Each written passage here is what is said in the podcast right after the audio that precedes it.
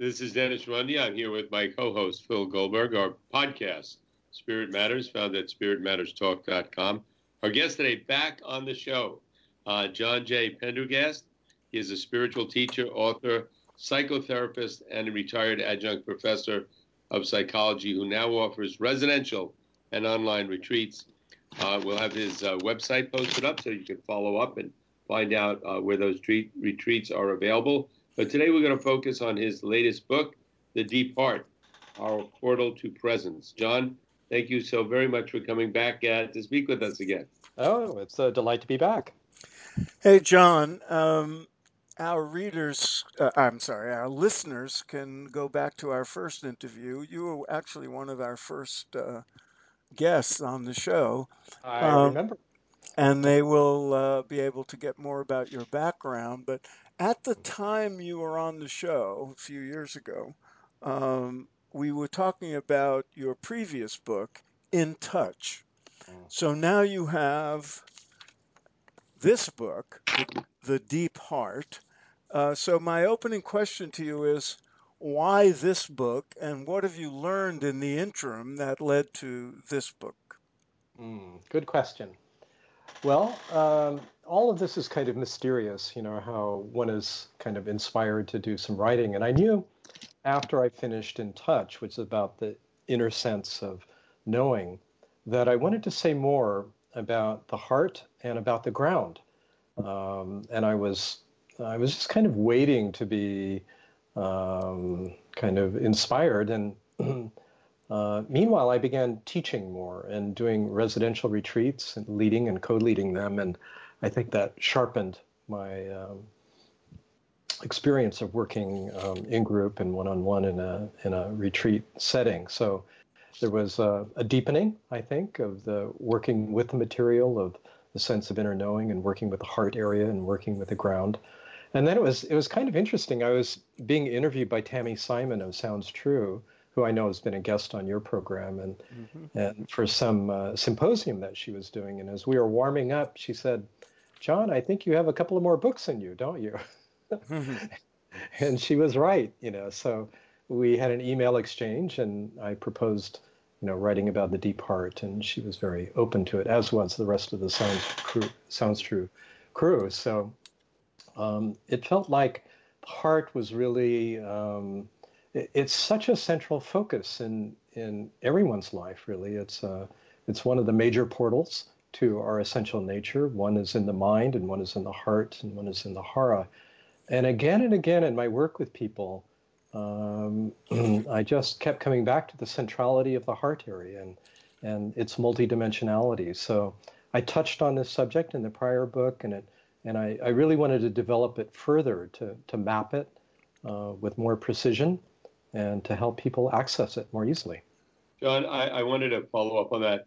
Uh, in your book, uh, at least a, a, few times, probably several times, when you talk about meditation, when you talk about self-inquiry, you talk about putting your the uh, person settling down uh, uh, and putting their attention on their heart area, and, and I assume you mean the physical heart, and then asking questions, and then not uh, using the mind to sort of analyze as we usually do to get answers, but to let answers come uh, mm. from the mind, I guess, to the heart. I mean, maybe I'm not stating it correctly, but uh, explain to us a little bit about the mechanics of that and how that works. And are people, is this a, a skill that people develop over time practicing these mm-hmm. techniques of inquiry, or is it something that everybody innately has? Ah, I think both are true. And and just one small um, correction. When I talk about the heart area, it's the center of the chest. So it begins with a physical location, but it's not the physical heart itself. So what you're describing what, um, to the listeners is a particular little method that I've developed over the years, which I call heartfelt meditative inquiry. And it's particularly useful for deconstructing core limiting beliefs, but also for sitting with an essential question.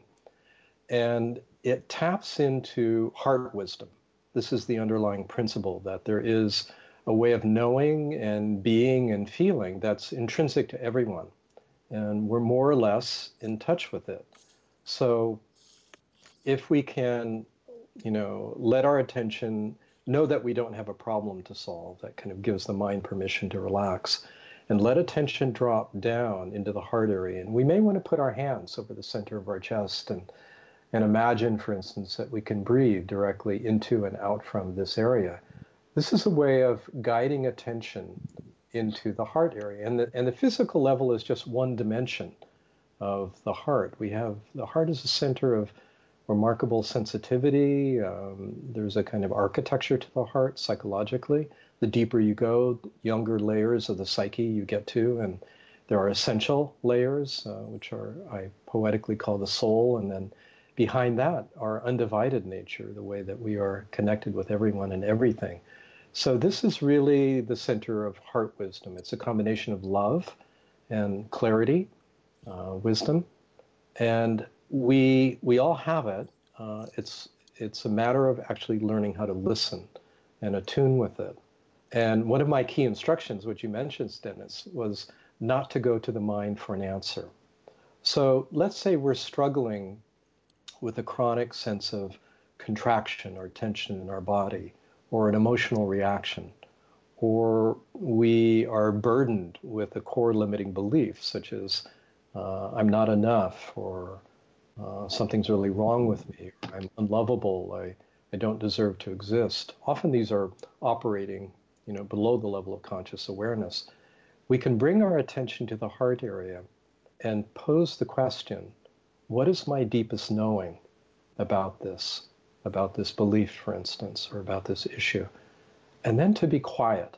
And this is a very important step.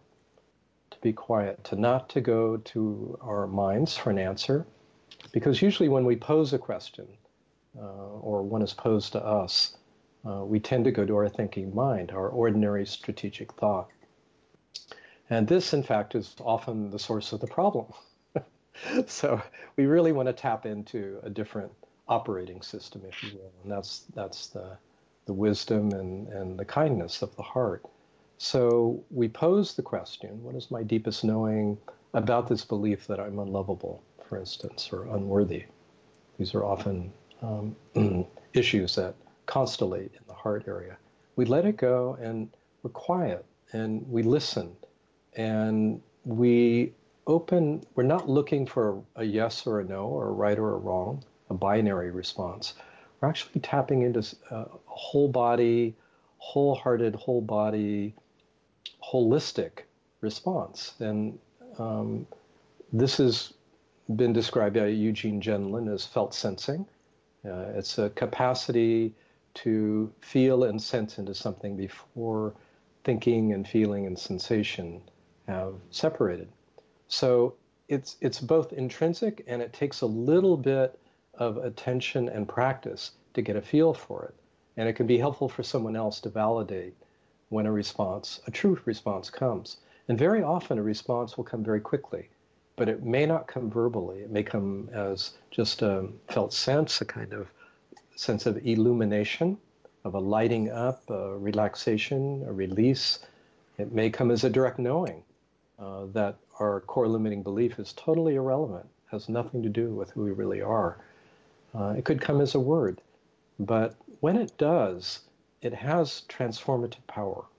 And we can feel that as a, a subtle or dramatic sense of release and when that happens, it's very important to let it in, not to dismiss it by the mind, but actually to um, receive it as a kind of gift from uh, our deepest self. And, and when we do, this is really part of uh, the transformational process, how the conditioned body mind begins to orient to the light of awareness, our true nature.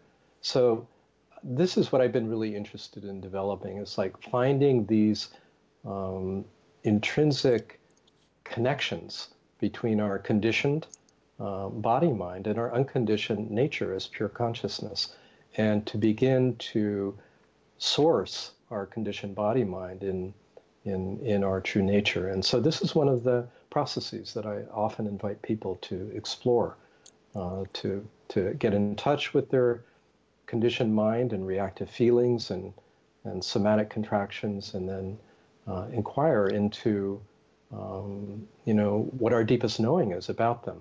Now, another way, and I'll just go in a little more, I know there are other questions here. Sometimes just sensing into the body when there's a tightness, I may encourage people to ask, what's in the very center of this? Don't think about it. And what that does is it invites attention to be more intimate with our direct experience. And this is a critical point because we're not trying to change our experience. We're actually trying to understand and, and get closer and be more intimate with it. When we approach our direct experience with this kind of innocent, curious, affectionate attention, it has a way of opening up very naturally. So, coming as much as we can from presence, coming as much as we can from our deepest knowing, coming as much as we can with the quality of affectionate, curious attention, our conditioned body mind begins to open up because it's been waiting actually to be met with understanding and with love. Mm-hmm. John, um, I have a, a, couple of questions. First, um, I'd like, if you would, to unpack a little bit more what you mean by heart. When hmm. people, you know, the, the heart has been used yeah. in many, many ways over the course of history. It's been used in spiritual circles and uh, artistic circles and so forth. So we have the heart as a physical organ. We have mm. the heart as a kind of metaphor for mm. for feeling and especially deep uh, feelings of love and affection. And we mm. have we have the, the the more esoteric meaning of heart as um, associated with something uh, non physical or more subtle mm. than the physical, often mm-hmm. associated with uh, the chakra in that mm. area. Uh, mm. and the, and the, the sort of subtle body.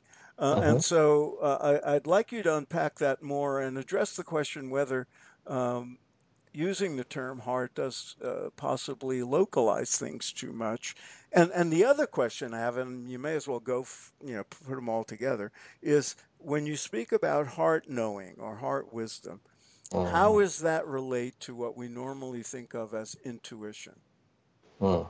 Okay. Um, you're right um, in terms of the first question that there can be some uh, danger of localization, over localization, when we speak of the heart too concretely. And this requires some nuance, I think. And, and this is why I speak of the heart as being multidimensional. Mm-hmm. So, um, so, for instance, Ramana Maharshi spoke of the heart of awareness. And he said that it was neither inside nor outside of the body. Mm. so, you know, so where is it? Well, it's nowhere. It's nowhere and everywhere. But he was speaking of it metaphorically, um, you know, as the very center of consciousness or the very center of being, uh, but in a completely non-local way. Nonetheless, it's interesting that he would use this term, the heart, or in Sanskrit, hridaya, hridaya um, to refer to this. So that's like the non-local or non-dual dimension of the mm. heart. And, and I would use I refer to that as the as the great heart or the universal heart, and it's uh, with neither subject nor object. It's uh, when we're in touch with that, there's a sense of our inherent wholeness, and also of our inherent non-separateness with everyone and everything. So this is the deepest, um, undivided uh, dimension of the heart. Then a more subtle, just like the subtlest level of localization, I would refer to as the soul and, or personal essence. And here it's like this is the boundary between the formless and form. This is where unique individual expression begins to emerge, and, and it's an archetypal level. And this is, can be felt very back of the heart area. It's almost, uh, it's interesting. It's like there's an architecture to the heart area, and it goes from a more localized, concrete, um, formed level to increasingly subtle, and then uh, formless level. And, and it's a movement very often experiences going from front to back. So um, that's a very beautiful and intimate level. And, and many people and many spiritual traditions um, point to this as kind of the ultimate realization. I don't think it is because there's still a subtle perceiver and perceived and subject object duality. Nonetheless, a very precious and profound level of experience. Then more formed still, we come into psychological levels and emotional levels. And this is, you know, it's often referred to in our popular literature and music um, as the heart. And this is also involves the, the heart chakra and the, the energy center as well. And this can be very defended, and we can be very out of touch with our hearts and very, um, very unable actually to relate with people and out of touch with a sense of gratitude and generosity and awe. So uh, there are these different dimensions, and uh, it's I think important to realize that there is this dimensionality and not to get stuck in any particular dimension, but realize that this is um, this is really available uh, to all of us. As to your second question, in terms of intuition, um, it may it, I would say um, yes. You know, heart wisdom is definitely a form of intuition. There are many different kinds of intuition. There can be a mental intuition or a somatic intuition, and uh, this knowing that comes through the heart definitely has uh, an in, in, intuitive quality. That is to say, there's a directness to it. It's not analytic, um, but it, more as a, a knowing from within. And that's actually the definition of what intuition is. Uh, John, uh, you are both a psychotherapist and a spiritual teacher. Somebody approaches uh, uh, counseling, uh, and somebody approaches you as a spiritual teacher, do you uh, do you treat them or do you work with them differently than if uh, they approach you as a psychotherapist? Um, it's a good another excellent question. Most of the people that come to me are familiar with my approach and my work, and they're uh, engaged in the process of awakening or recognizing their true nature, and they're wanting to work with uh, both facilitating that as well as facing and and being with their conditioning. So um, our work kind of moves fluidly between these levels because they're not essentially separate. I, I certainly accent um, the recognition of our, our deepest nature or true nature, but also the importance of integrating and, and embodying that, which means really working in a very intimate way with our conditioned body mind. Now, it is true, I have some clients that I began with many years ago who were referred to me um, really explicitly for psychological work only, uh, for early developmental trauma, for instance. And our work is largely stays on that level um, because that's actually what they need to work on, and that's mm-hmm. what that's what they're able to work on. Um, so um, a minority of my uh, my clients from many years ago, um, small minority at this point, work work there, but most, as I said, come to me um, with this interest in both domains. And I would say this is a growing interest among people who've been on the spiritual path for many years, and they've gotten stuck. You know, they feel a dryness in their practice, or they feel like it hasn't really transposed to their relationships or their work or to their daily life, and that requires you know, attending to this other dimension of their experience. And so um, there's a growing number of therapists who are um, oriented both to a non-dual approach to spirituality and, and um, the embodiment of that. Very good. Uh, John, as you, you may know, um, I wrote a book on intuition about 100 years ago. Uh, and when I did, uh, it became apparent to me that while I was encouraging people to uh, open up to their intuitive knowing, I also had to caution people against being uh, overly trusting of the uh-huh. impulses that come from inside because we often fool ourselves or believe we, what, we believe what comes up when we want to believe it. and uh, do you run into that? Is that part of your teaching with with respect yes. to heart knowing? Uh, yeah, because intuition uh, it is a subtle. Um, it is very subtle, and your point is well taken, and and it's often obscured by fear and desire. So we really want something to be a certain way, or we're afraid it's not. It is not going to work out. Then that really distorts and colors our intuition. So one of the interesting things when, when I talk about heart wisdom is to distinguish it from kind of ordinary thinking mm. uh, and ordinary feeling because it has it's very quiet. Um, it's very subtle and, and has that quality of stillness. to it, and it doesn't insist. Uh, it's not attached to results as the way the ordinary, you know, egoic mind is. Um, so it doesn't it's insist, it doesn't deny.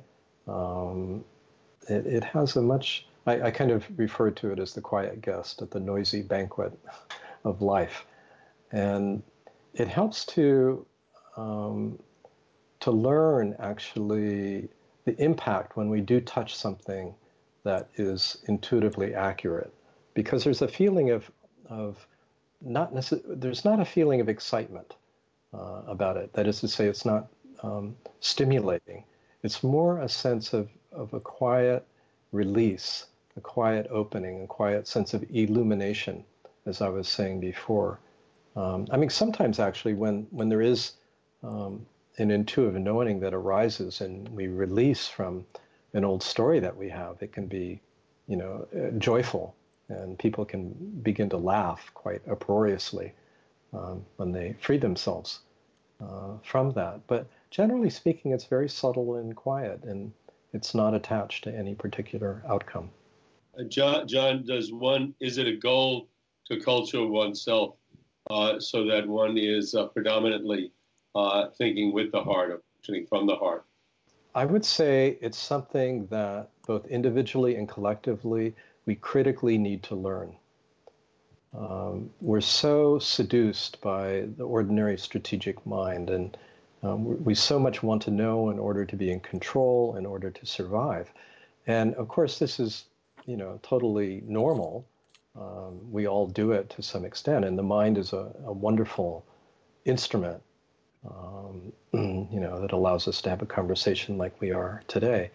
But it's extremely limited, and so it's very important to distinguish between knowledge and wisdom and to know that there is actually a different way of knowing and feeling and being in the world and and uh, that this is actually our evolutionary um, imperative, I would say, uh, to make this shift individually and collectively. Because if we don't, I mean, we can see the extraordinary um, mess we've gotten into, you know, with climate disruption and and all that goes with it. And this is because we we are approaching our our lives from a very limited perspective and not recognizing both our interconnectedness and our undivided nature.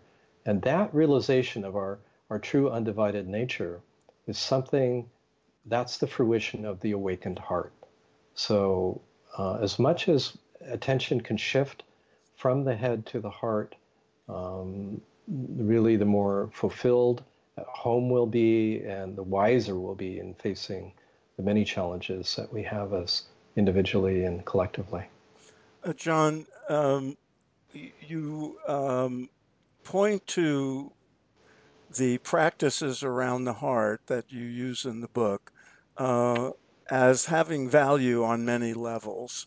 Mm-hmm. You know, just helping us navigate through life and making decisions and being more in touch with our inner nature. And one of them is also as a, a, a portal to uh, non-dual awakening or to you know the awareness of our uh, true self.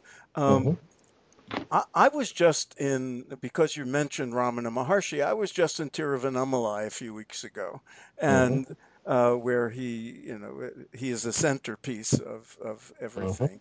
Mm-hmm. And it, it, it, became even more obvious to me there that um, the relationship between non dual awareness and what in spiritual circles we would consider devotional practices uh, that, that tend to center on the heart. Do you go into that? At all to to the kind of devotional practices associated. With um, spiritual uh, pathways?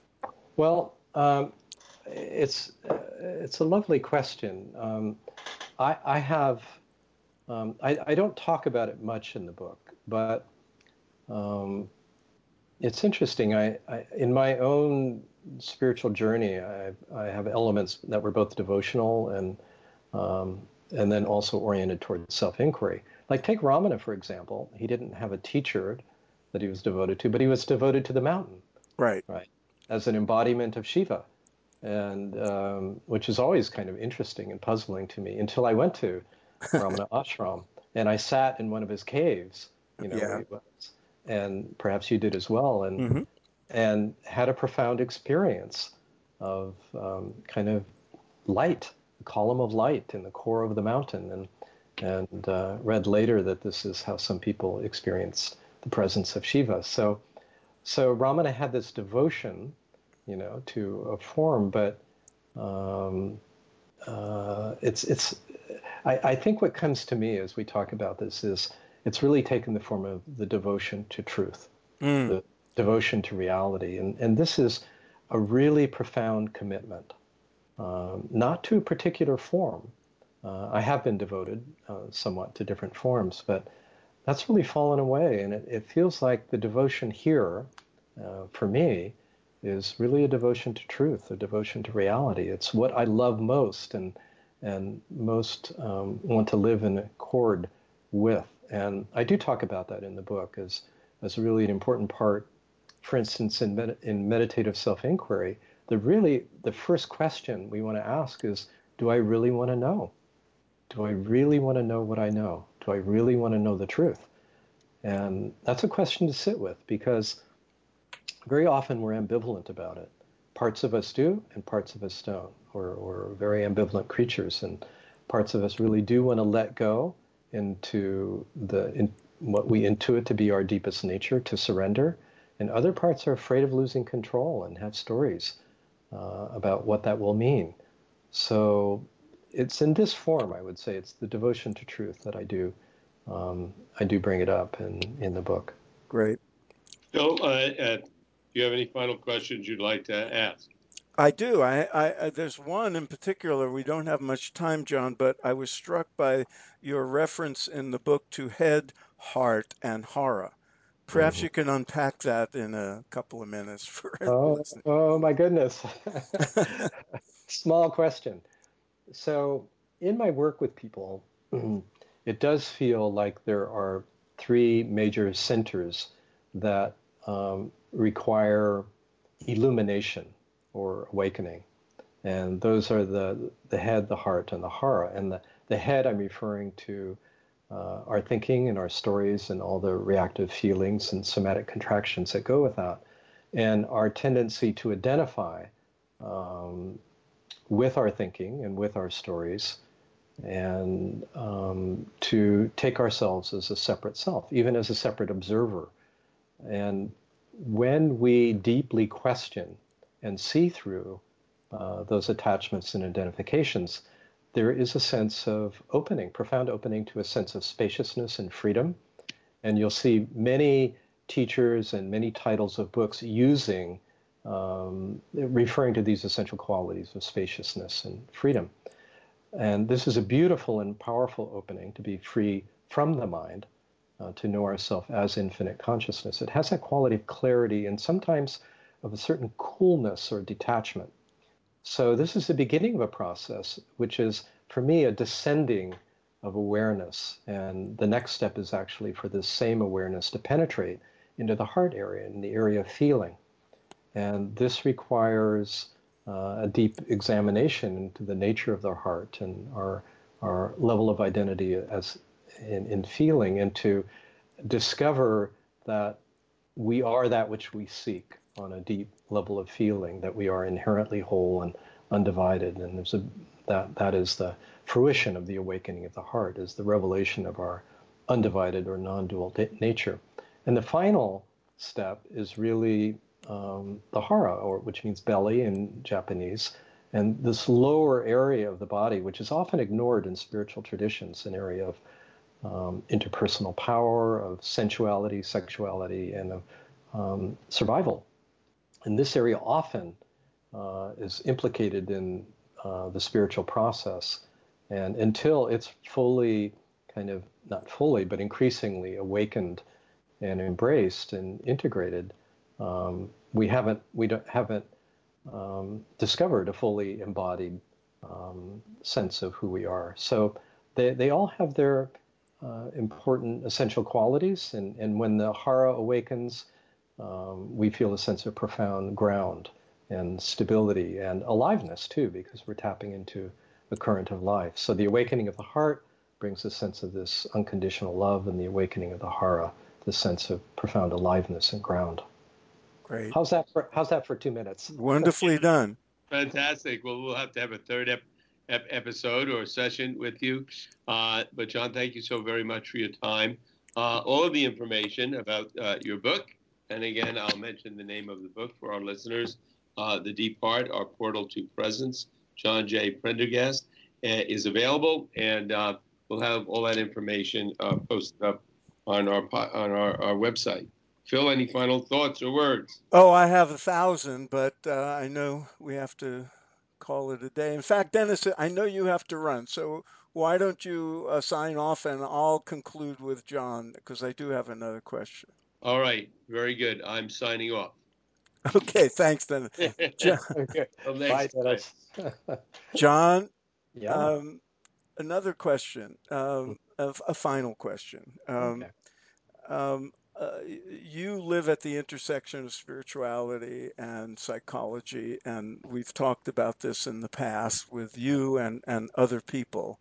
Um, you, uh, in in the deep heart, allude early on to the phenomenon of spiritual bypass, and I'm curious to know from your perspective. This is something that's of interest to many of us, and uh, to me and our listeners.